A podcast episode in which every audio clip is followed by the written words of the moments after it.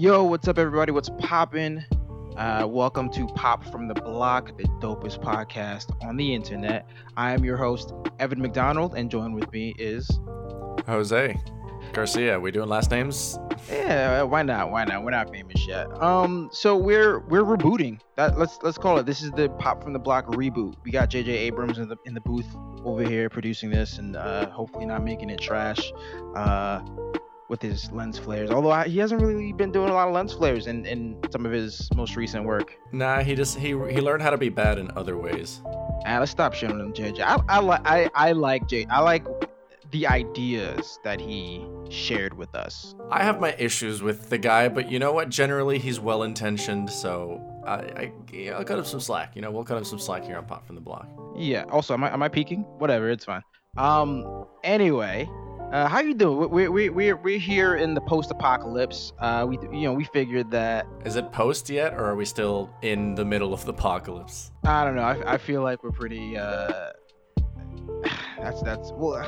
I don't know. I don't know. I feel like if there's anything left to it, I, I, I can't deal with it anymore. Just just make it post. Make it be done. Let us live in the, live live in the wasteland of whatever's left of this country. Yeah, I mean, I think I think we're in the midst of the event. You know, the big event that we'll be talking about in our caves and our vaults. One of those things where you just like you you it, it'll be how I met your mother, but how the world ended. Yeah, basically. Nine seasons of just going through everything. How was your 2020? We're gonna have a lot of people with like with issues coming out of this. You know, like like germaphobes. I have a lot of germaphobes coming out of this. Um, so let's let's get let's let's ramp that up. Oh man, and now everybody's acting like it's just over, but whatever. We're here to talk about pop culture and uh, good representation of uh, minorities and people of color in pop culture. Yeah, I feel like we gotta like tell the people what the show is. Basically, we're here to, as Jose said, we're here to talk about pop culture with a racial lens, uh, because why not? Why, why, the fuck not? Because we're tired of seeing white people all the time. Yeah, exactly. Anyway, uh, we have we want news, our stories to be told. Which which I mean, that's that's what we're gonna be talking about today. Do you have any news? Do you have any news for the people? Anything you want to bring to the forefront of the conversation right now? Well, I have something I'm always willing to bring to the forefront of the conversation. I'm that guy at the party who just pops into conversations like, "Do you guys know about Dune yet?" I can I can verify that. so because because we're here and we're back to talk about cool shit in pop culture by interesting creatives and cool perspectives and casts with incredibly talented actors. Uh, there's been a lot of speculation about Dune and when we'll finally get a trailer because, you know, it's it's already less than six months away. Warner mm-hmm. Brothers, where is it? Maybe. Um, who knows if that's still Who true. knows? Yeah, I mean, look, let's hopefully by December, at least one theater chain hasn't gone bankrupt because there's already talk of AMC maybe not being able to open after all this stuff is mm. over. Mm-hmm.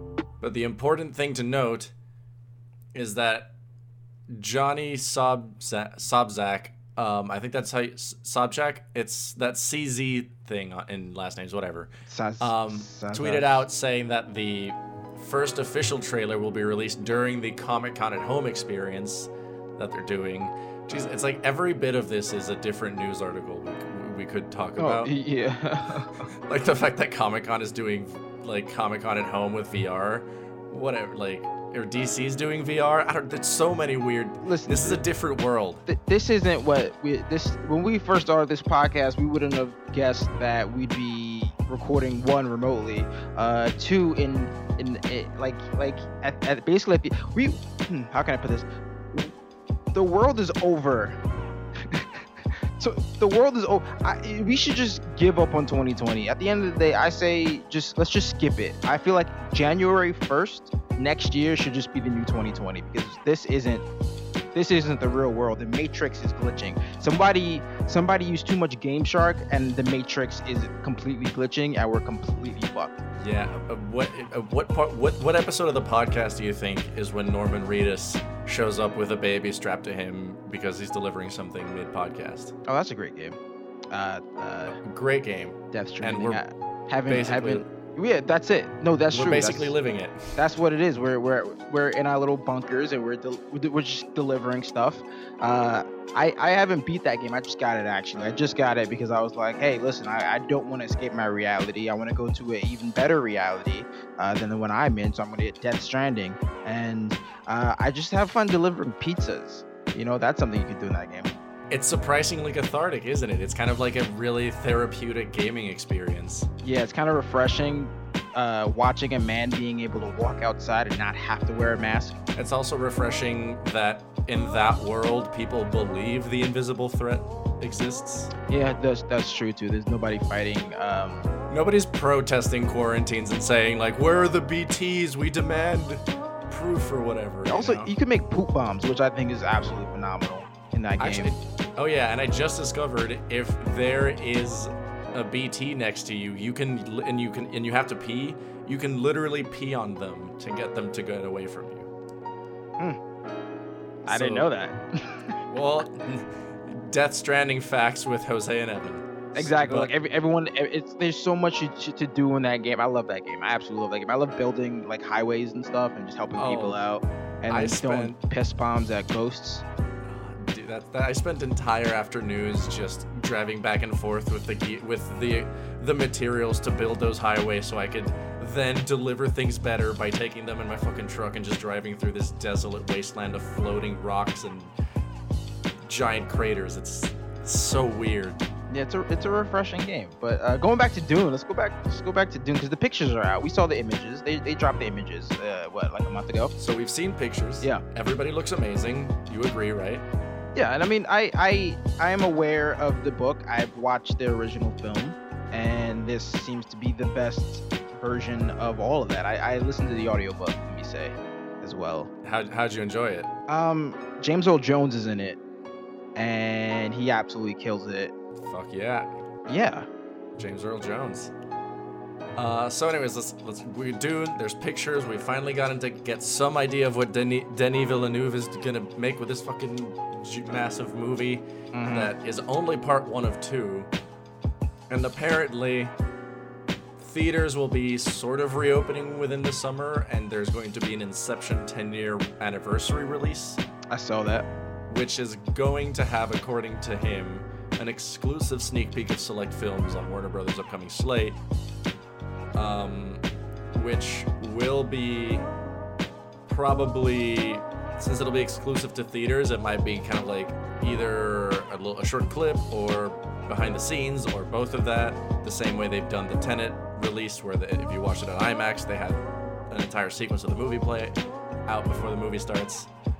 Then the first official trailer will drop um, online via Comic Con, and then July tw- 31st, the trailer will be previewed in theaters with Tenet. They should just release everything on Fortnite. I feel like that's they're already doing that. I mean, you got you got Travis Scott concerts. You got you got the Tenet, the first or uh, like an exclusive trailer on Fortnite. I'm just like, yo, why don't you just reopen theaters in Fortnite and have us pay V bucks to get in? You know? Yeah, they already have the actual like the theaters like they're built. You just like sell a hundred tickets, sell sell you know like yeah like you said, pay them with V bucks. You all group up there and you watch a movie together. and then just shoot shoot each other. See, the thing is, like, you, you know, you say that these theaters are gonna open, they're not. You know, I, we, everything is quote unquote opening right now, and with the, If they're smart, they won't. if they're smart, they won't. But what's gonna end up happening is that we're gonna get a second wave. Uh, I think within the next month. I'd be shocked if we don't get a second wave in in, uh, in July. You know, just because like, uh, you know, everything is opening again. Apparently, we're supposed to be having uh, uh, bars and restaurants opening again soon. And then obviously with the protests, which mind you are the most sanitary group collections that I've ever been to since this started. Like everybody has, yeah, everybody has masks, gloves. People are handing out sanitizer. Yeah, It, it's incredible. Like people genuinely are just like looking out for each other, and it's kind of beautiful. yeah. Meanwhile, you have these Karens. I swear to God, I was in Boston, right? I'm, uh, I'm, I'm in Boston right now, and I saw a Karen, two old Karens, about you know 70, uh, walking outside of a TJ Maxx, and one Karen is like, "Why are you wearing a mask?" Uh, what? That's that's our that's our reality. our reality is, uh, is is that. BT deniers, literally just like the invisible thing isn't gonna kill you. Just Yeah. walk around like everything's fine. Capitalism must prevail. But with with that being said, I don't know if these theaters are gonna open. You know, they, they oh, you have all these postponements of, of of films. I honestly think that just just drop it on, just stream it, man. We'll do like stream nights. They stream John Wick, um, the other the, a couple weeks ago live. That was pretty cool. Obviously, they dropped Trolls. They dropped Artemis Fowl on um on, on, on services, which is super dope. Apparently the movie was not super dope. Of what? Uh, either of those? Yeah. Artemis Fowl, yeah, nobody. Of course not. Like apparently, did you see that? They, they, uh, I think Kenneth Branagh said that they changed the kid being a villain because they thought audiences wouldn't accept a 12-year-old villain. Like, have you met children? Have you seen Harry Potter? Where not only is Draco Malfoy the villain, but also J.K. Rowling is a villain to LGBTQ plus people and probably black people as well. Let's just be honest. Uh, uh, J.K. Rowling is an enemy to humanity. She's an enemy to anybody who challenges her worldview of weird binaries and biological sex or whatever the fuck she's on about. Honestly, it wouldn't surprise me if she ran for president in Oh, four years on a "Make America Great Again," make make Hogwarts great again uh, ticket. she's gonna appeal to all the. Uh, I was gonna make fun of some of the houses, but I just like, what's the point? It, it- it's, I feel like I, I, I feel like you know J.K. Rowling and, and and Lana Del Rey. I feel like you know just just become the villain. You know, just give up. Y'all y'all suck. Just become just just embrace the villain. Just go completely evil at this point. It's like stop trying because when you do try, you just come off as being insensitive. Yeah, and look, if like if you if these books mean and these movies mean that much to you, like of course admitting that she sucks doesn't take away from what those books and movies did for you and gave for you and and, and, and gifted you and like and, and and I guess like helped you go through. It does not minimize that. You can totally shit on J.K. Rowling for sucking about just being a kind per- person and ally to people, you know, like you can still they can still mean that to you. Just stop Yeah. defending her because there's just no defending her dumb bullshit. Have you read Daniel Radcliffe's response to all that? Yes, Everything that yeah, it was he it was it so probably well. one of the best ways to handle something like that where he basically said that i mean for one he said you know he, he acknowledged the issues with the statement kind of but he also acknowledged just the issues that a trans person just experiences in life uh, and what was really interesting is at the end of that statement he was like listen uh, don't let what she said harm your feelings towards the feelings that you got when you initially read these books or watched these movies, right? Like if, if this if these movies taught you that love or friendship or family is powerful beyond anything else, hold on to that feeling, right? Yeah, He was also like, these characters are yours. Like it's your imagination, it's your reality. If you want to read the books and you see Voldemort as like a as an Asian guy and Harry as, as like a black dude and like Hermione as like a Latino, like do it. It's fine. It's completely fine. It's, it's your world. It's your it's your mind to, to explore. exactly. Because these stories, as much as they exist within those pages when you read them, a lot of that exists in your brain as you think of the what comes after of all that. You know, that's how Star Wars became such a long-lasting franchise because it just had all these things for people to just have all these what if stories and they're like there's so many St- Star Wars stories and so many of those Star Wars stories exist in the heads of people who are huge devoted fans who just spend all this time thinking about the world and these characters and what they mean like and I think you touched a little bit on something important that I wanted to bring up which is just what uh, Daniel Radcliffe mentions about don't let the like these statements of uh, and don't let what she says take away from the value you got from that. Admitting that she sucks now doesn't mean admitting that nothing she ever said or wrote had any value that you could or couldn't learn from. It's just, you know, people are Mhm. nuanced and they're complicated, and she's shown an ugly side of hers that can't be tolerated anymore. You know. Yeah, I mean she's definitely part of that old world uh, writer mentality. Like he, even even how Dumbledore was gay, and I, like I mean, it, it, it, it, was a joke at how she just jumped onto the opportunities placed in front of her to seem hip, right? Like we all know that she never intended Dumbledore to be gay. It's great that he is, but again, that's that's something that we created. It's not something that she created. We had we as the fans, we as the progressive fans had the idea that hey, Dumbledore is probably gay, and now it's canon, right? So you know, definitely or it's like canon in the way anything is when a writer goes back and like, oh, there's no statement uh, against it, but there's no statement for it, so I'm just gonna say yeah. it and get ally points retroactively. Mm-hmm, mm-hmm. And and you know what's yeah, at the end of the day, like it's it's your world, you know. It once it's out of the artist's hands and given to a mass fandom, there is some degree of independence in these stories, right? Like George Lucas he created the Star Wars universe, but like we have hundreds, like you said, we have hundreds and thousands of, of, of stories created by fans of the, the original trilogy, at least. most um, of them acted out in their freaking like basement with Star Wars Legos, and there were probably some really cool Star Wars stories that nobody will ever get to experience other than the people who had fun playing in that sandbox, you know? Right, and but then you have the Star Wars stories that we have uh, uh, consumed by people who aren't George Lucas, and they, are close to our hearts. I mean, I mean, the Knights of the Old Republic series, like that's kind of just a bunch of nerds and and and people coming together, just talk, basically writing fan fiction, right? And that's that's the world that they created, that they got from the original trilogy. So you know, at the end of the day, don't let what she says hurt your view of the series. Well, no, don't let what she says hurt you. Like like we've been saying, don't let this her her her, her rhetoric hurt the memories of the feelings that you gain from that book, right? Maybe don't read it to your kids, but you know, definitely, sh- you know, te- teach those emotions, teach those lessons. Yeah, there's those values can still hold meaning, and you can still pass them on. Yeah. Also, Harry Potter fans are weird. They're like the weirdest fandom. I think it's like Harry Potter fans and Rick and Morty fans, and like kind of Doctor Who fans. But I'm a Doctor Who fan. I don't know. It's, it's, there's just like this weird they're all just like intense. I think I think oh. that's just fandom in general. Yeah, but you know what it is? Because it, I feel like they're they're niche enough, right? Harry Potter is like a little bigger. Doctor Who's is pretty large, but like it's it's I don't know, it's just a weird niche. I feel like Harry Potter isn't as big. I feel as people think it is. Maybe that's just my view of it. It's definitely huge, but a lot of what made it such a huge phenomenon was a lot of casual fans. I feel like compare, you know, like I guess if we're talking like amount of books sold box office uh, earned and all that stuff. It's entirely possible that it's like I don't know, maybe 40% of the people who like made it that big are the only ones that are still like this super loud. Because you know, I was there. I lined up for every movie. I bought some of the books at the end, but like then I moved on to other stuff. You know, it didn't become this thing that defined me or my life. Yeah, I mean, I feel like Harry Potter fans could probably beat every other fandom in a physical fight.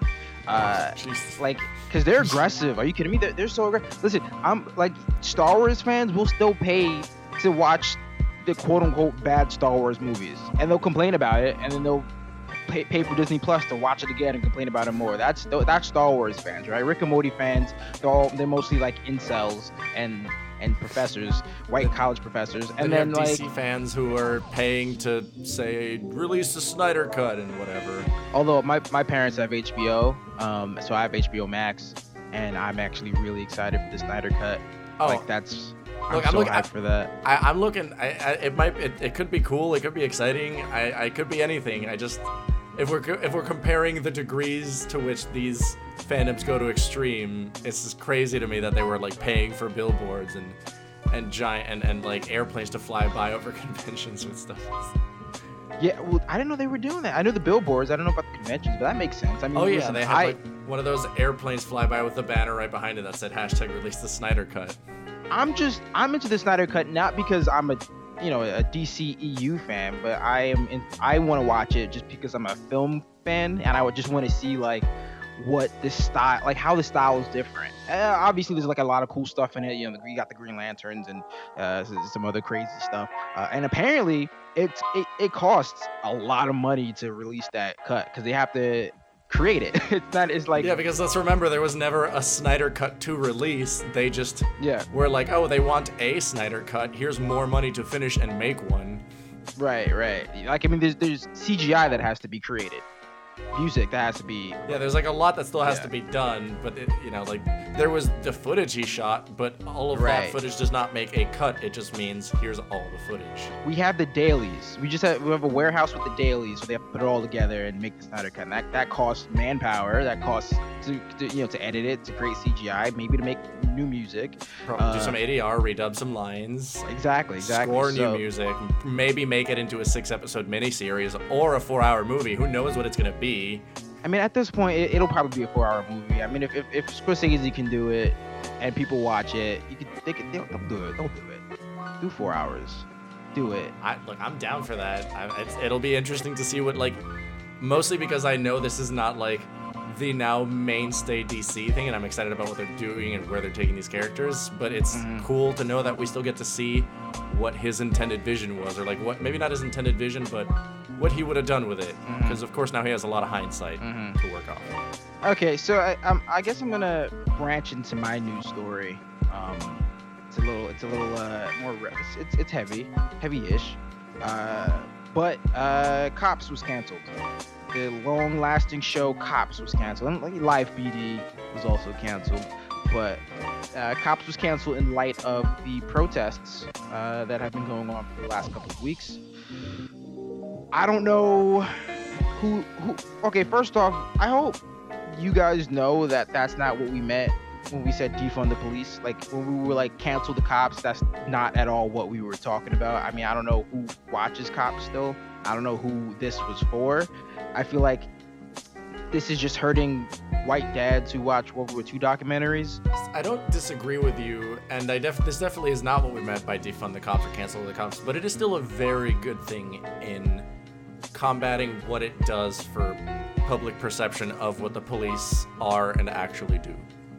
Well, no, absolutely. I mean, the re- the the premise behind cops, or I guess what it became, was when a police department messed up, they would call the crew of cops to come to that city to quote unquote humanize the police um, in that in that city. So like, it definitely was a propaganda tactic, and it, it is good to see that it's been erased. But my thing is like.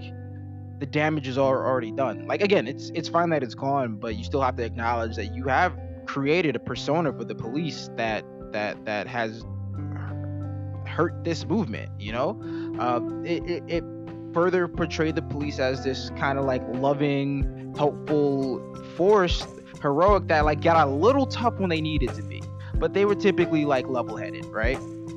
And that's so far from the from the truth. I mean obviously you could talk about you know uh, all these cop shows. You got uh, brooklyn 99 you have uh, uh, uh, uh, like um, Law and Order and all you have all these cop shows, but the thing is, I I feel like it's easier to differentiate between the real police and fictional police than it is between uh, I guess these these these PR created nightmares filmed in a docu series than it is to separate them from the real police. If that makes sense.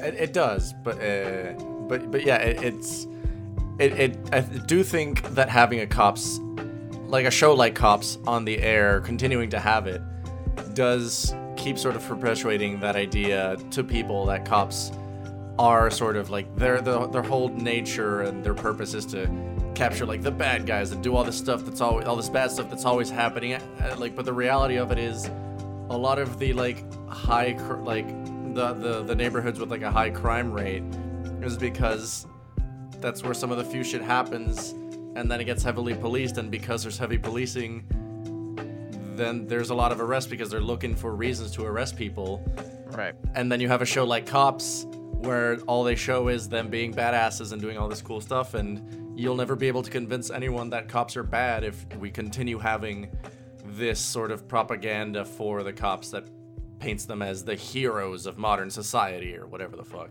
Right, right. I mean, it's it's straight up propaganda. Like that's that's the word is that it is propaganda, and it, it does hurt the cause. The cause is uh the, the cause is literally trying to trying to create a world where black people don't get massacred in the streets every day for no reason. Um, and and so yeah, I mean, it, it, it is that that's controversial. No, exactly. It's it, and and I what's been happening a lot is that people have been making it into politics. They've been like, oh, don't be political, don't be political with it. It's not political. It's it's moral. It's a moral based issue. Uh, my life isn't a isn't a political standpoint. It's it's it's a life. My life is a life. Um, and so yeah, cops being canceled is great. Uh, the crew, I'm sure, is fine. They work with Paramount. You know, they, will they'll get gigs. I mean, nobody's really working right now anyway. So in the, in the industry, um, although that's changing, they're opening up some stuff. Did you see? Uh, I think Universal's gonna spend like five million dollars to have like 150 different hand washing slash hand sanitizing sta- stations and all this stuff all so they can finish the new Jurassic World, which is like, gee, if only there was some kind of fable about opening up a park too soon when there's a, a hazardous conditions, if we could put it that way. Yeah, yeah, that, that yeah, no, absolutely. Oh man, Jesus. It's dumb to be making movies right now. It's not smart.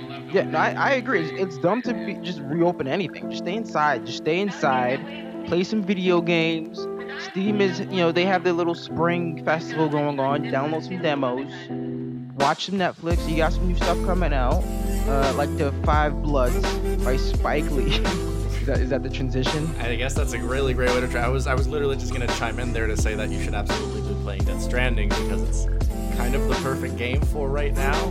But hell yeah, we can talk about Death Stranding some other time. Let's get into some Five Bloods.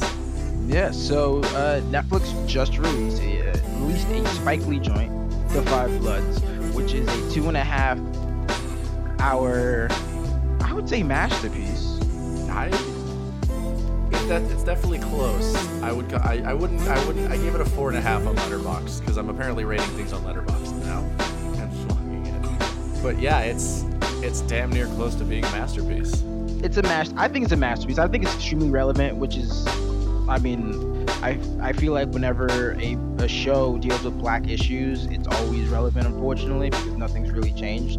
Um, but uh, yeah, let's let's let's let's get into a, a, a, little bit into it. So you said it's almost a masterpiece. Four out of five. Explain. Four and a half. Four and a half. Okay. I think it's.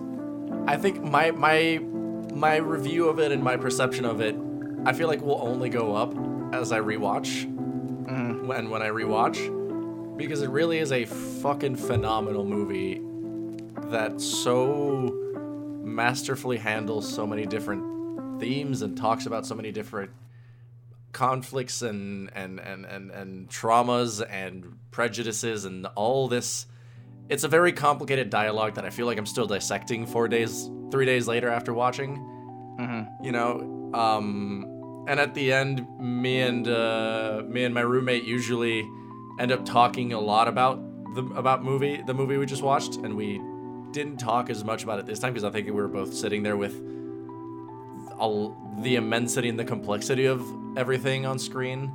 Mm. But goddamn, Spike Lee really just goes for it and tells this beautiful story about like five, like four people being affected by the same trauma in so many different ways, mm-hmm. and the ways in which so many like the the idea the way in which war never really ends for the people who were in the war and these things linger to become generational trauma that divides families and nations and all this fucking Jesus Christ. Mm. It's yeah, I mean, good. Yeah, it's good. I mean, I I put it at a damn yeah. I I I would call it a masterpiece. I mean, I don't blame you. You know, I, I yeah. I I think that what was very interesting, and I think we should get into spoilers. Not now. I think right now we should just do some preliminary combos. But we'll leave that for the last maybe 10 minutes. We could just kind of go heavy spoiler yeah, yeah. talk on that stuff. Yeah. Because it is out on Netflix and you can just watch it. Right, right. Well, I guess we could spoil, not spoil, I don't want to say spoil, but we'll talk a little bit about the themes in well, the film, I think. is, is I think we can talk themes without really going super into the plot.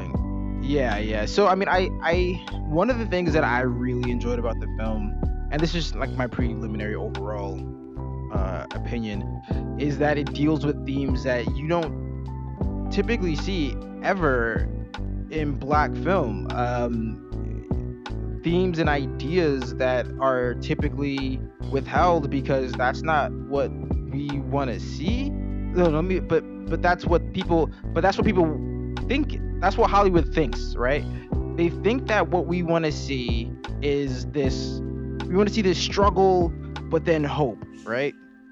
where Uh, in in reality, there are black people who struggle and they, they they they get little glimmers of hope, but they never really get what they need or or want, right?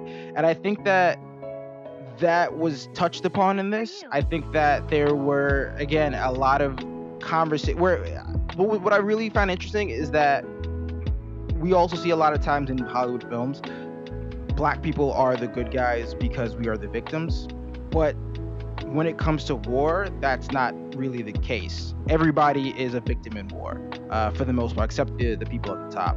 Uh, and so we really got to see just the fact that everybody struggles. Yeah. You know, nobody wins. Nobody wins in war at the end of the day, and that's what we really saw. Again, like we saw generational pain. We saw uh, uh, literally conversations about black military men, which you know I've, I've several friends who have fathers who were in the military, and I saw the parallels between um, uh, between them and and the young man uh, whom I'm forgetting the actor's name, but the young man who plays the son of of uh Paul? Otis? Paul. Paul. Yeah, sorry. Yeah. It's Paul's son. Um, I'll look that up while you. His name's David, but the actor's name is Jonathan Majors. Yeah, he's a great actor. He was in the uh, Last Black Man in San Francisco, which is a great film. Check that out. Fuck, I still want to watch uh, that. So I want to watch that so bad. I haven't gotten around to it. Absolutely amazing. He's a great actor. But anyway, yeah, I mean, I, I definitely thought that we saw things that we never typically saw in in in in, in, in Hollywood black film. Um, also, it was just it was just artistically amazing. Yeah, it's really a gorgeous movie. You didn't go where I thought you were gonna go with the things about the things they that they don't bring up in black stories and black movies. Uh, but I, I do think you maybe it, it's very possible you were just like you're just keeping that for later. But I am excited to hear your thoughts on it. it I, I think it relates to Paul and his whole deal. Mm, man, yeah, because that's something you've talked to me about a lot and I never really like doubted you, but it's kind of like oh, like not only is it, it's it's kind of surreal to not just hear it but see it portrayed in a movie. Let's let's get let's dive into it. What, what do you mean? What are you talking about? Uh, uh, first, should we set up the premise for the movie? Oh, yeah. All right. Uh, do you want to do that? uh, sure. So basically, the idea is these five black soldiers in the Vietnam War, led by Chadwick Boseman's Stormin' Norman, mm-hmm. uh, are in the in the Vietnam War, and they find this gold that the U.S. is going to pay the Viet Cong as uh, as a way to thank them for all their support during the Vietnam War. Um, and uh, Norman, our boy Chadwick Boseman's, uh, our very own Black Panther, gives this great speech about how this is the money for the reparations that America con- kept promising them and never gave them, and that why should the Viet Cong it's it's beautiful. But the point is, they decide we're keeping it for us, for the Bloods. We're hiding it here. We're burying it, and then decades later, when the war is over, we're gonna come find it. Unfortunately, Norman dies in the war, and so it's just the four of them. But they come back to Vietnam to discover all the different ways in which the war has left scars, not just in the country, but in themselves in their own relationships. And boy, is it a fucking journey. It is an absolute absolute journey. It's it's it's a two-parter. It feels like a two-parter. It feels like a yeah. Yeah, like you you really think yeah, shit, it does. I mean I mean in all honesty, this should be it it it wouldn't surprise me if there was an intermission halfway through the film. Like it just feels like that that beautiful of a, of a, of a piece of artwork. But yeah, let's let's so okay, let's so you you said that you were surprised I didn't go in a certain direction. What direction was that? I guess not surprised you didn't go in a certain direction. I just it, it's really sounded like you were gonna just straight up go into talking about Paul and his and his whole like Trump worship. Or, okay. Or I don't know if like would it can we call it Trump worship or was it more of just like uh, I get that he sucks, but fuck you, I'm the little guy and he's helping me out. Let's talk. I would call it Trump worship. Now let's let's get into that because that was interesting. I Paul, I would say as a person who loves as a writer i think paul is probably my favorite character. Oh he's as a writer just as a viewer not i i not as much but as a writer i think paul is definitely an absolutely phenomenal very unique character study right? Oh he's for one one yeah. of the best character in the movie like at least in terms of like you said a writing standpoint and a what this character serves to explore Right, right. So I mean, for one, he's a Trump supporter. There was a joke early in the film. Uh, it's not a spoiler, but there's a joke early earlier in the film where uh, they mentioned that he was the black guy at the front of one of those Trump rallies. Oh, I forgot Remember about that? that? Yeah. Remember that? Yeah, yeah. They, Yeah. they like cut cut to it and it's him with his with his face blacked out. Oh, Super man. funny. Yeah. Um, but uh, they do very that- good I mean- usage of real world clips in this, by the way. It's oh, that's that's. Spike's directorial. Like he's a, he's he that's that's him because he's um he's done documentaries. That's his doc- documentary bone showing. We see it on- in, in a lot of his films. But what was very interesting was that we don't see that ever. Like we don't see minorities supporting Trump in media. And we don't see minorities being racist either. Which which which Spike has always messed around with that idea in um in Do the Right Thing they explore I guess the double-sided prejudice of of of New York City right like obviously the main focus was the systematic racism directed towards black people within Brooklyn however black people could be a little we, we could be a little anti too you know we could say we could we could say uh, some some messed up stuff too that Spike has always kind of messed around with that concept, and this is like kind of full blown. He's a Trump supporter, you know. He's going around calling Asian people G words.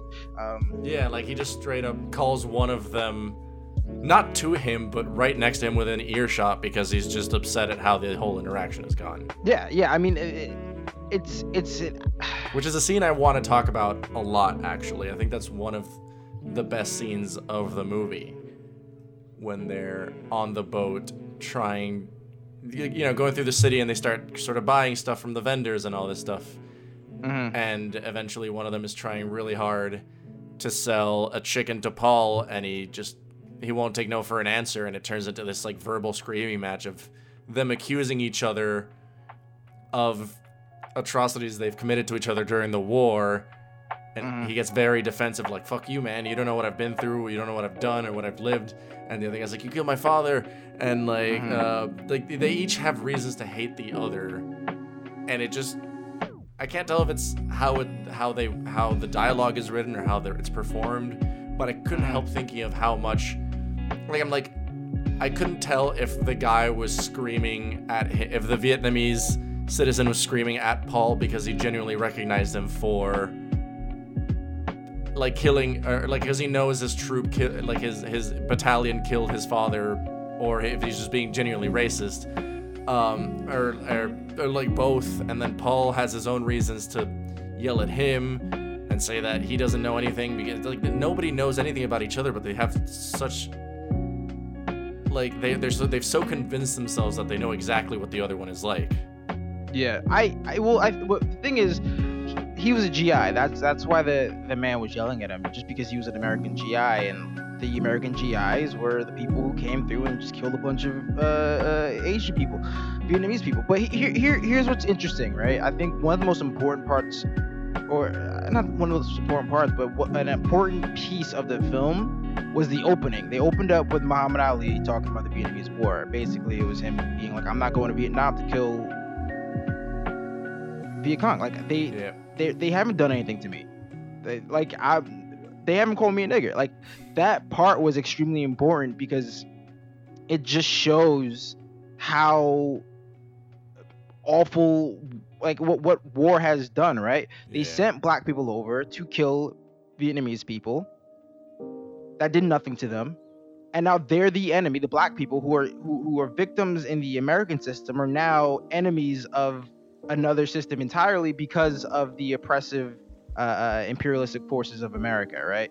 So it's like And then they- the fucked up thing is that all of that is done in the name of restitution promised to them that they never get, which is so fucked. Right, right. And then we, we see elements of that throughout the entire film about how, you know, we were promised time and time and time and time and time again, black people were promised time again that if they fought in, in, in these foreign American wars, they'd come back to freedom. I I mean, uh, It's just they just Um, keep moving the goalpost forward. right, right, right, right, right. It's it's it's it's the uh, carrot and the stick, right? It's always a carrot and the stick. Um, so you know I, that was a very powerful scene. It, it was sad. It was like I. It was a tough scene to watch, I think, because it just boiled everything into like a, a, a little boba ball, right? It's just like all this it makes no sense. It shouldn't make sense. It, uh, a Vietnamese man shouldn't be yelling at a black man for these crimes. But the black man is guilty of these crimes. Why is the black man guilty of these crimes? Because they were fooled into fighting this war. Everybody was, everyone was a fool at the end of the day.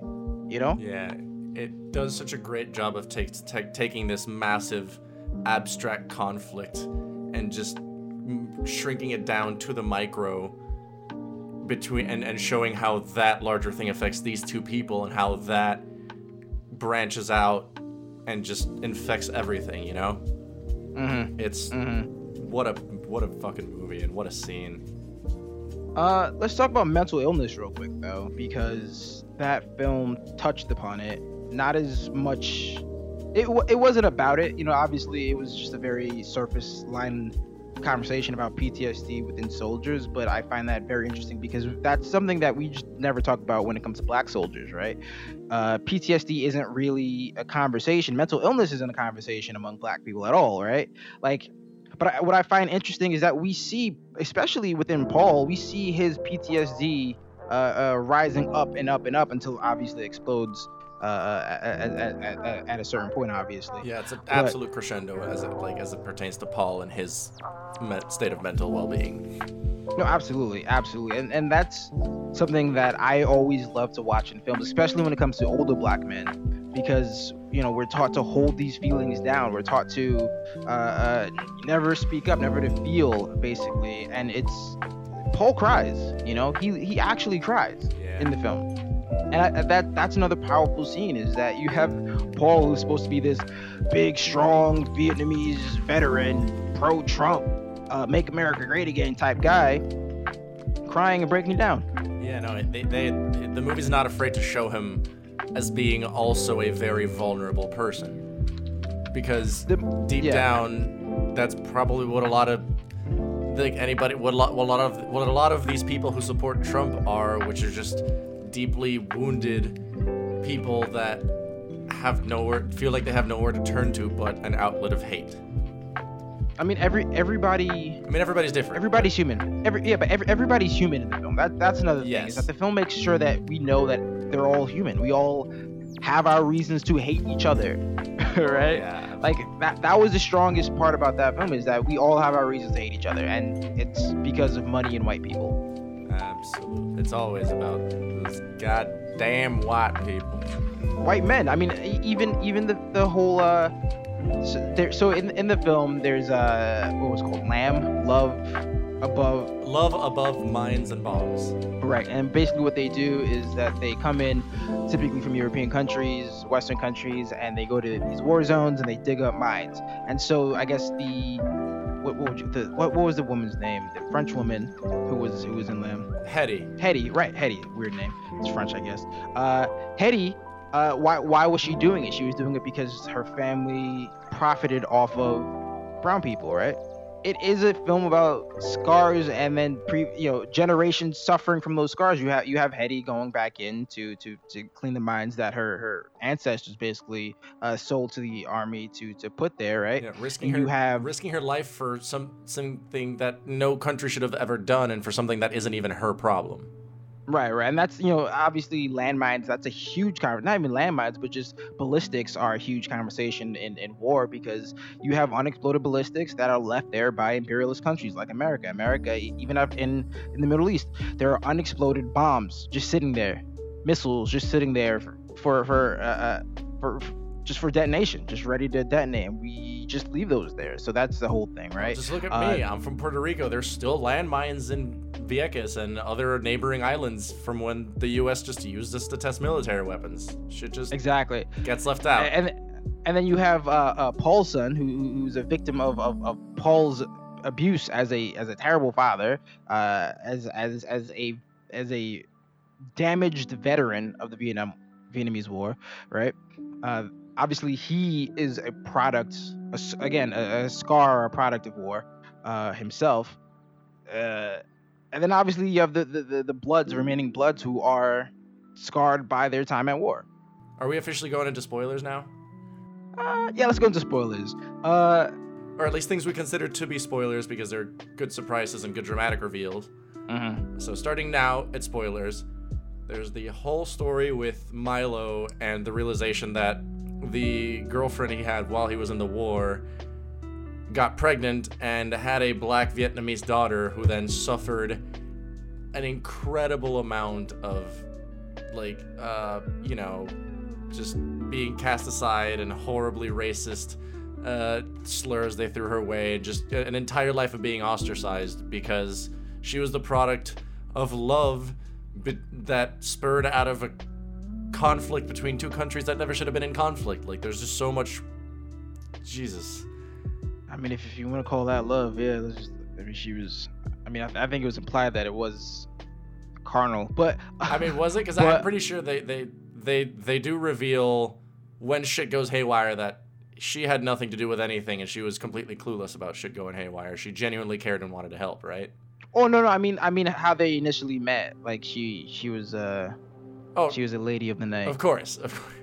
Right. Uh, so I mean, I guess I mean more in terms of like what being with someone that way and what's like represents and the creation. Oh, I'm, I'm sure. There's a I'm lot sure of poetry love, in that. What What was interesting? There's There's a few interesting things about that entire plotline. You know, I've I've been checking stuff out on Twitter. Some people don't like it, but I think that you know what was a few interesting things is one, it wasn't just racism she was dealing with; she was dealing with nationalism, right? Yes. Because she was the, the the the the daughter of a Black American GI, right? Like yeah. the, the American GIs were the enemies. That they were the the, and then tossed that on top of the whole black thing. On top of the whole being a woman thing. Right, right, and being a woman. So like, not only was she dealing with rampant sexism, but then it was rampant racism, rampant nationalism. So you know how there's hey, that joke about the worst thing to be like it, it's bad to be black, it is bad to be a woman, but the worst thing to be is a black woman. Mm-hmm. I guess I guess black, black, Asian woman beats that.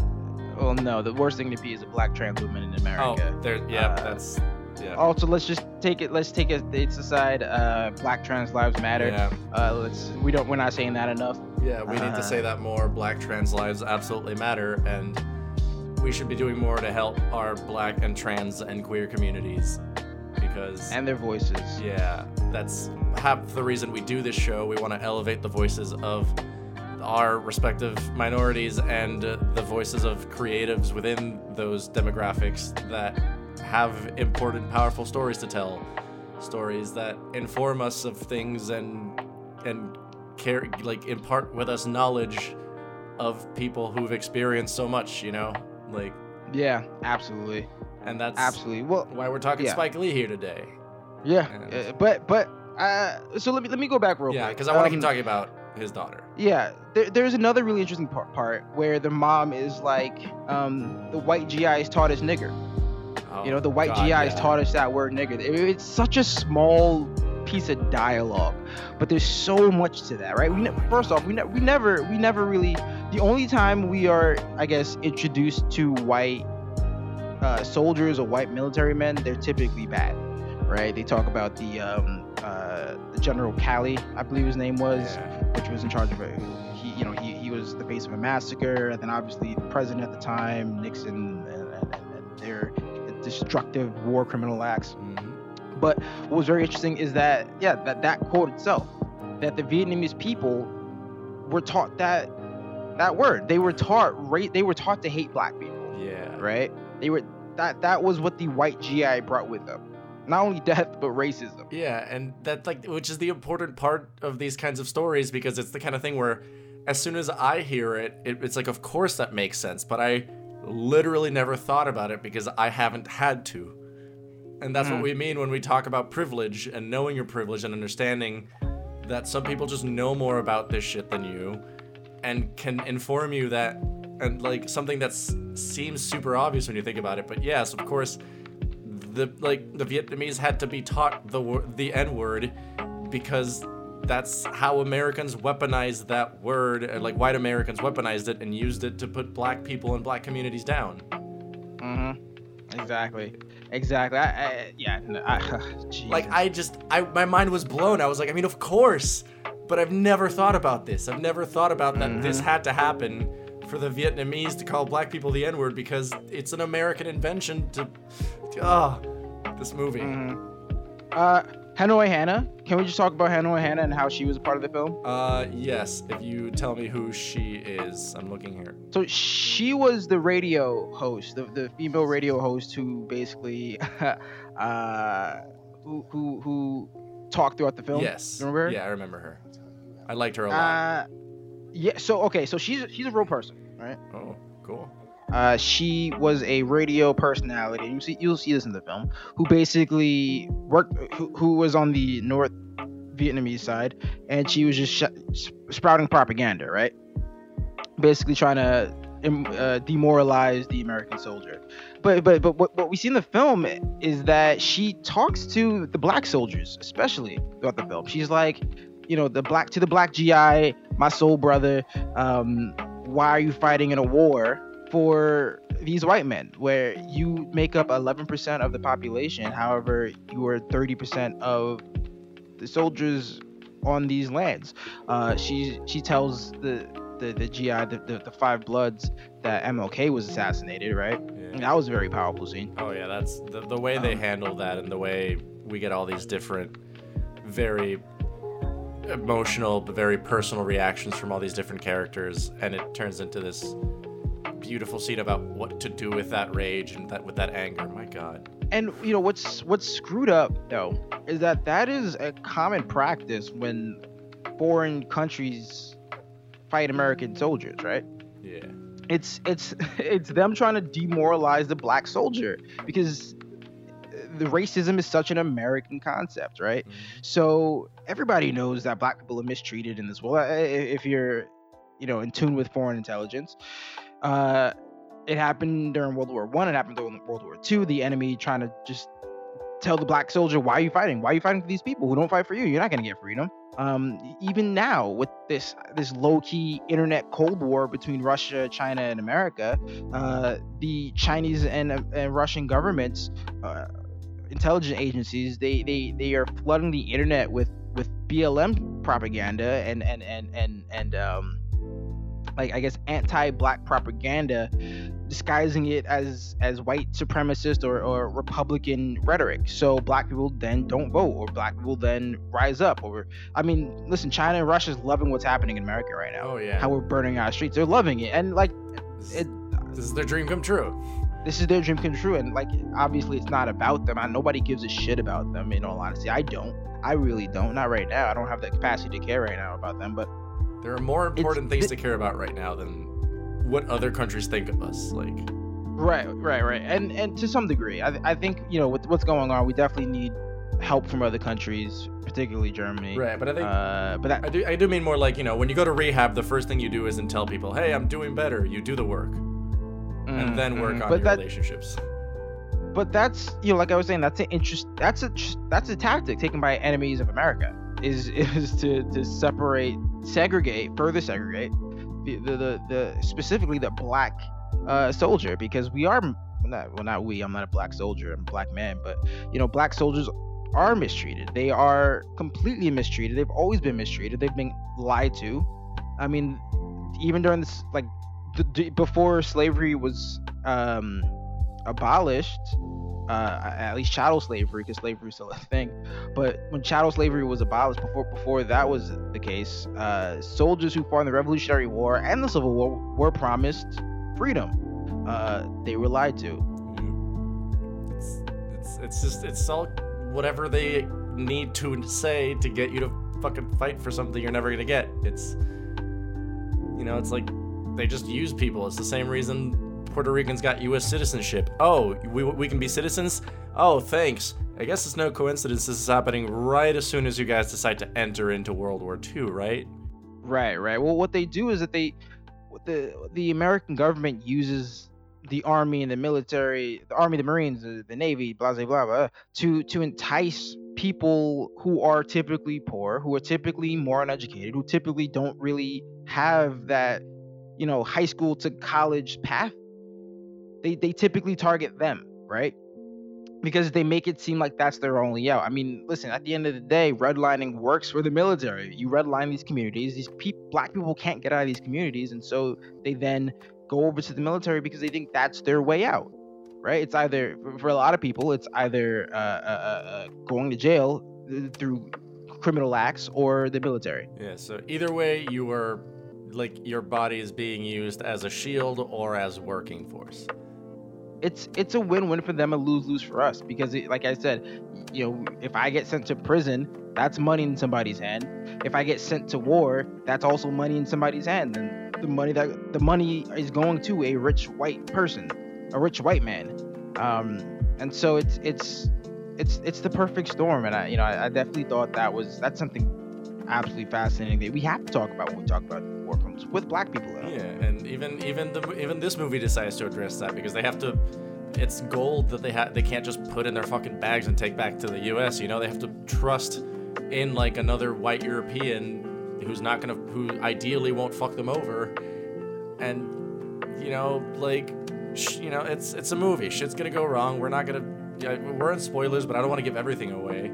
Oh no, we're we're in spoilers. The the white guy that they go to that that, that is supposed to quote unquote help them betrays them. Uh, the white guy who's supposed to take the gold, sell the gold, and give them the money, not only is trying to take like what forty percent or something like that.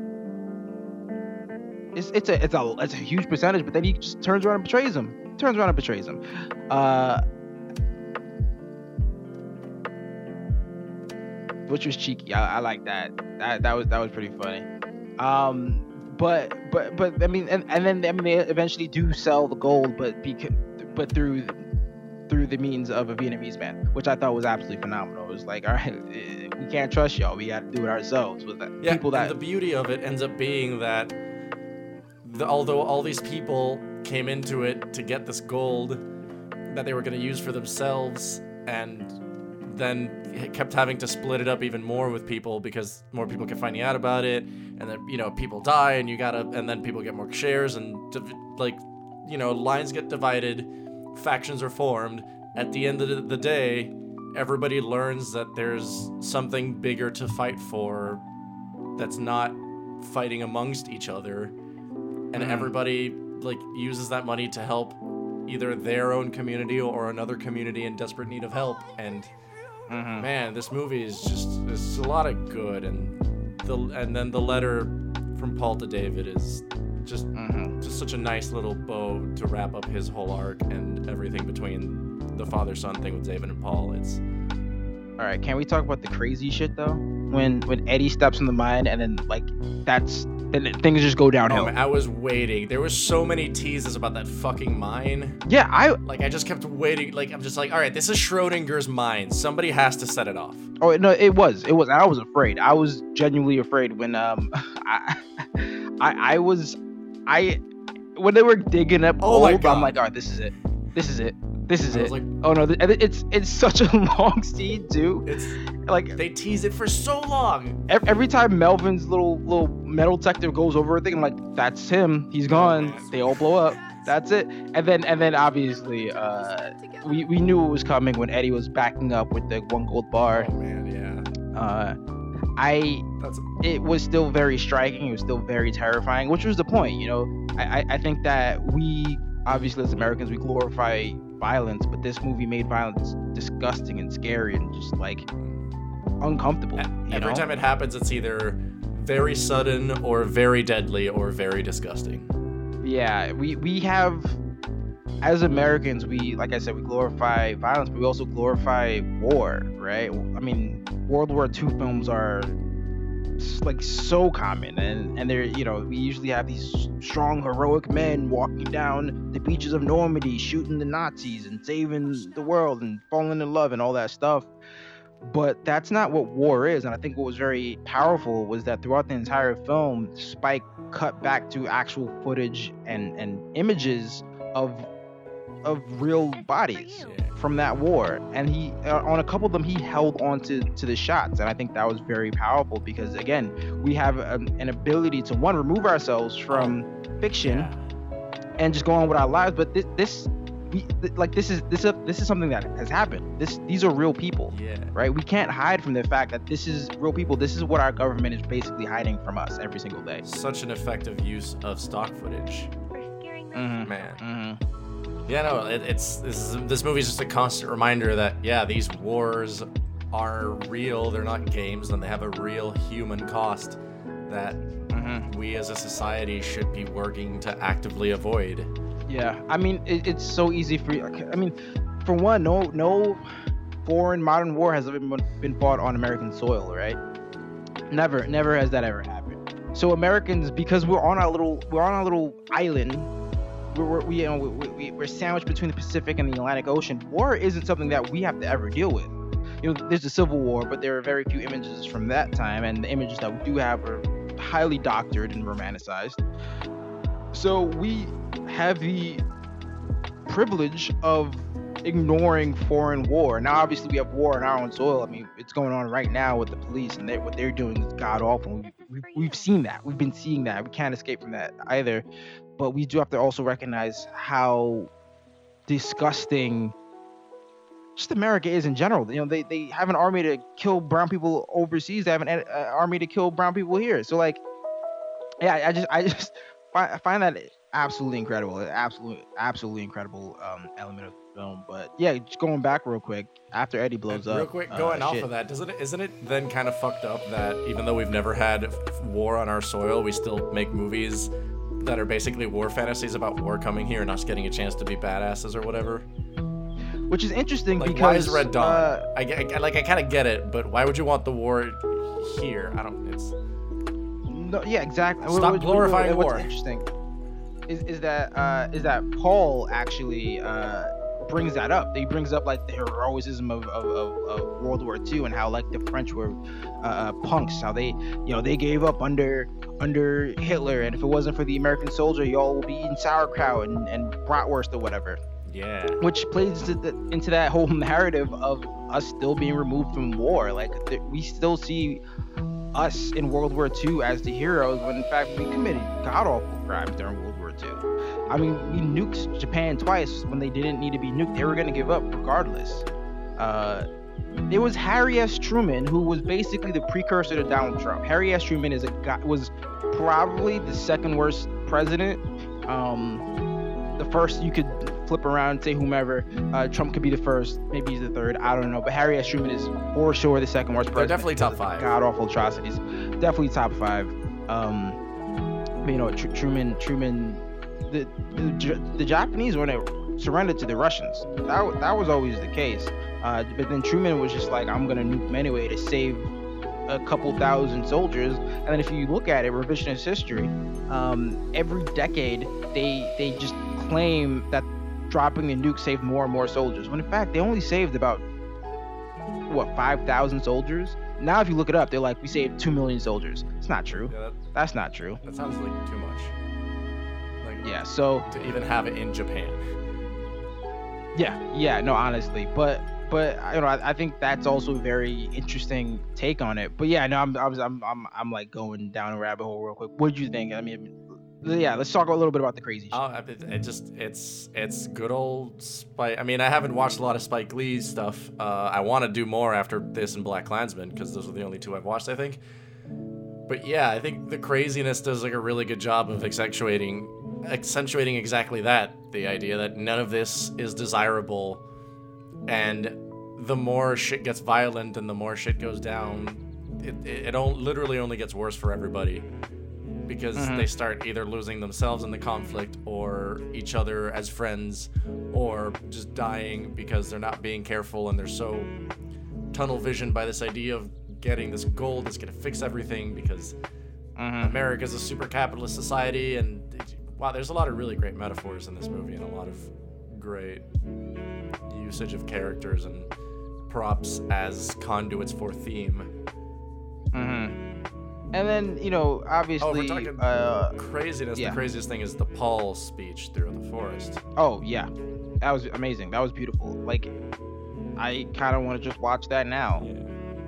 That entire scene. You know that entire what was like 15, 20 yeah, minutes. I'm about to say, I you, I'm, I'm going back to the question you asked me all the way back. Um, mm-hmm. that is why it's not a masterpiece because this scene should be longer. Mm. it, I, I, was like about to give it five, and then I'm like, wait, that scene of Paul just talking at the camera while he walks through the woods was mm-hmm. not long enough. It needed like at least 15 more minutes. That's that's minus half a star. But other mm-hmm. because no, it's wow, it's a tour de force. Just wow. And then you know by by the end, most of the Bloods die. Uh, the only person who survives out of the Bloods is Otis, uh, and I thought that was necessary, right? Yeah. Like you started liking a lot of these characters, but I think that you know one thing you need to realize is as soon as these men joined the war, as soon as these men were drafted, they they were over. Like they like their lives were basically forfeit. Yeah. Um, The only one who had any They were damned. life to go back to was Otis because he now had a daughter whose life he had to be in. Right, right, right. Like they, they, they were damned from the beginning, and they. I mean, I think everybody had a life to go back to. You know. But I guess you know what I mean in I terms of it was Eddie. like Yeah, yeah, his was the only scar he could actively tend to.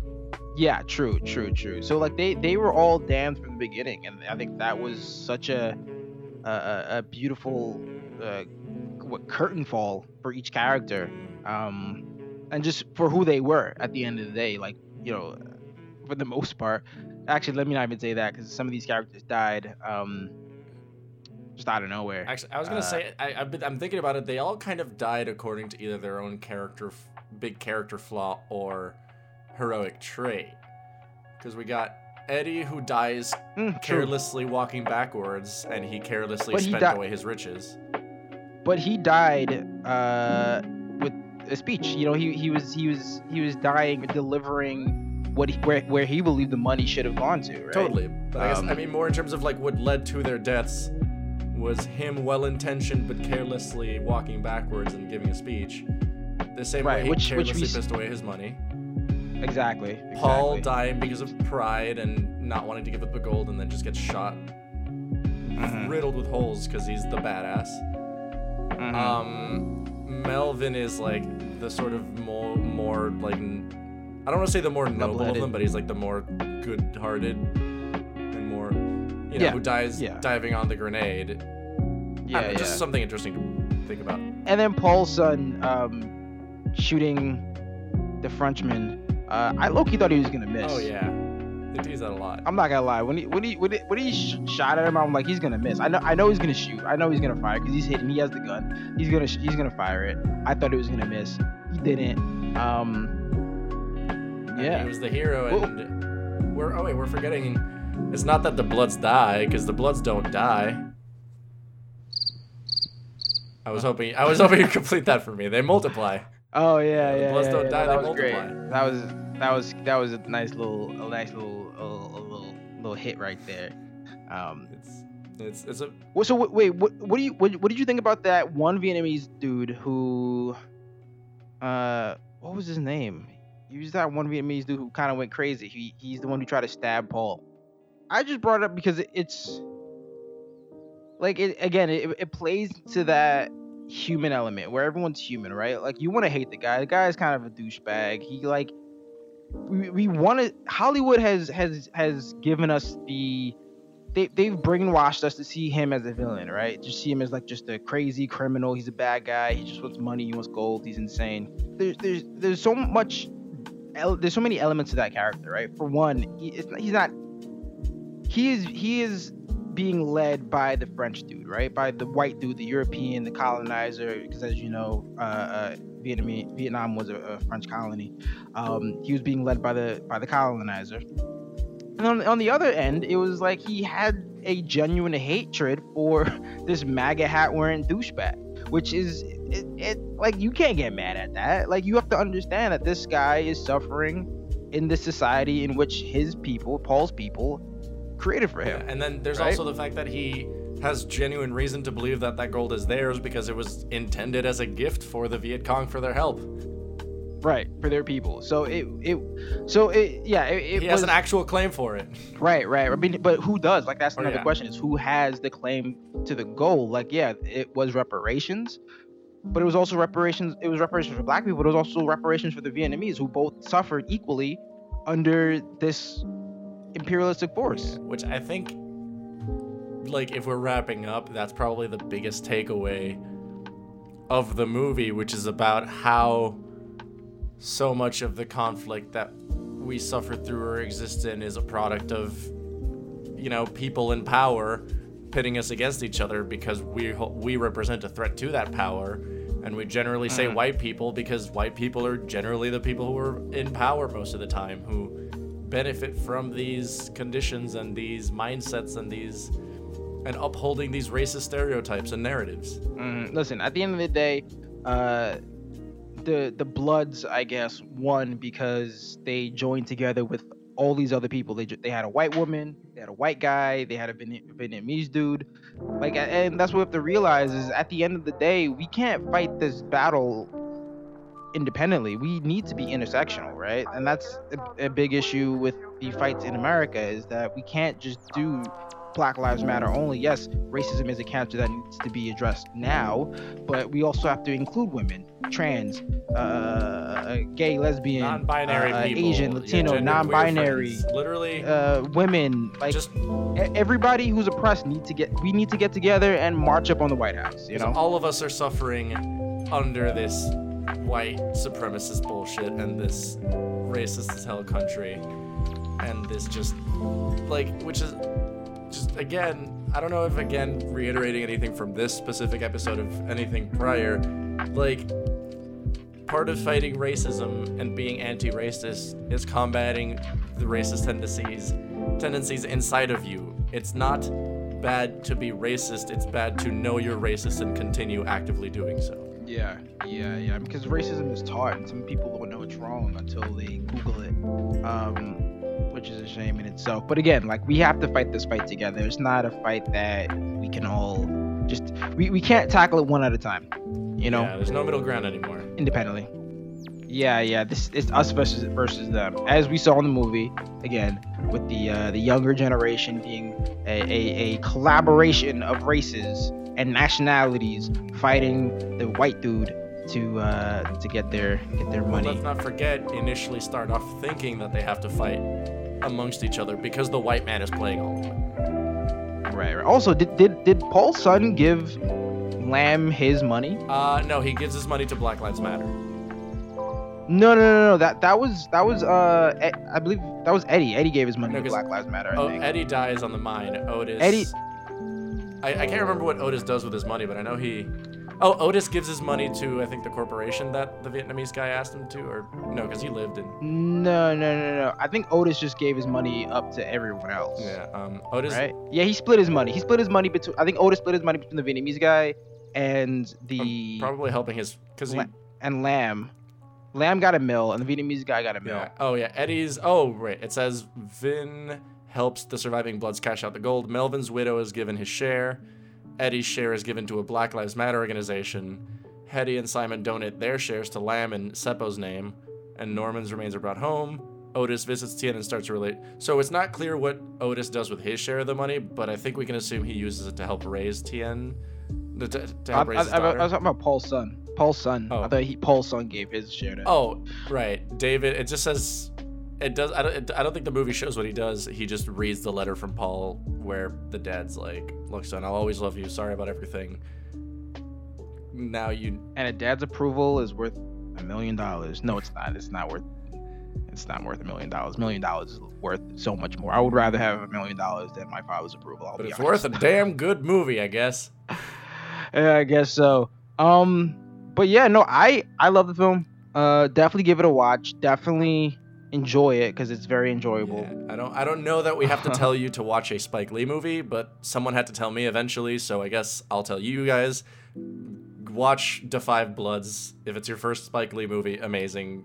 If it's not amazing, just support black artists and queer artists and other people whose voices need to be heard right now. Okay. Do you have any closing statements?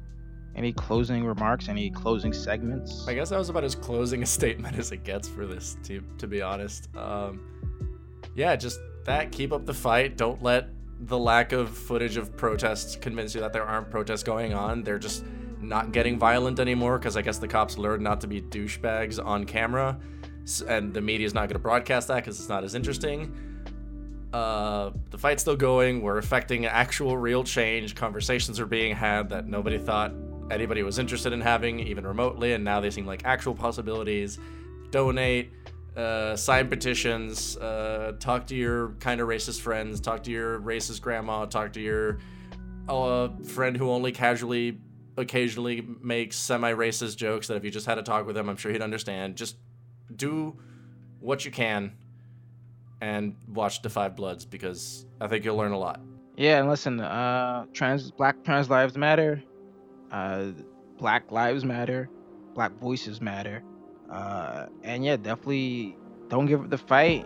Um, stop supporting Starbucks because they're racist as hell. Yep. Uh, and extremely tone deaf. Oh, so God. but yeah, I guess that's uh that's another episode of Pop from the Block. I'm your host Evan McDonald. You can follow me on Instagram at Evan Even or uh, Twitter at Evan from MySpace. You could also find a couple articles I was featured in uh, by WGBH. Uh, just Google that. And I have another podcast coming out called the Black Hole Podcast. So follow me on social media to stay hip to that. I also have a comedy show, uh, a digital comedy show called The Introvert Room. So definitely look into that as well. Yeah, and if you want to keep up with me, I'm at Jose Garcia underscore N7 on Twitter and Instagram. I don't have as much going on as Evan, but I was just thinking this morning that I need to get shit done. So if there's anything to announce, those will be the channels through which you'll hear about them. And uh, when there's stuff to talk about, there'll be stuff to talk about. And because I didn't say it enough, Black Lives Matter, y'all. Yeah, also just, you know, DM me so we can play some Animal Crossing. Because Dude. I'm a peasant right now. I got I got nothing in my, my town. Is Oh, trash. dude, don't worry. I talk trash about the 1%, but that's because in Animal Crossing, I am secretly the 1%. I've cornered the stock market and will help you escape the capitalist wasteland of Tom Nook. Yeah, no, we gotta play together. I I, I missed I missed the turnips uh, on Sunday, so I'm I'm kind of bummed about that. I mean, but, look, you gotta wake up before uh, noon. I get it. Yeah, no, honestly. But anyway, anyway, that's uh that's another episode of Pop from the Block. Good to see y'all again. Stay tuned. All right, peace, peace, peace, Peace peace. Black Lives Matter. Absolutely.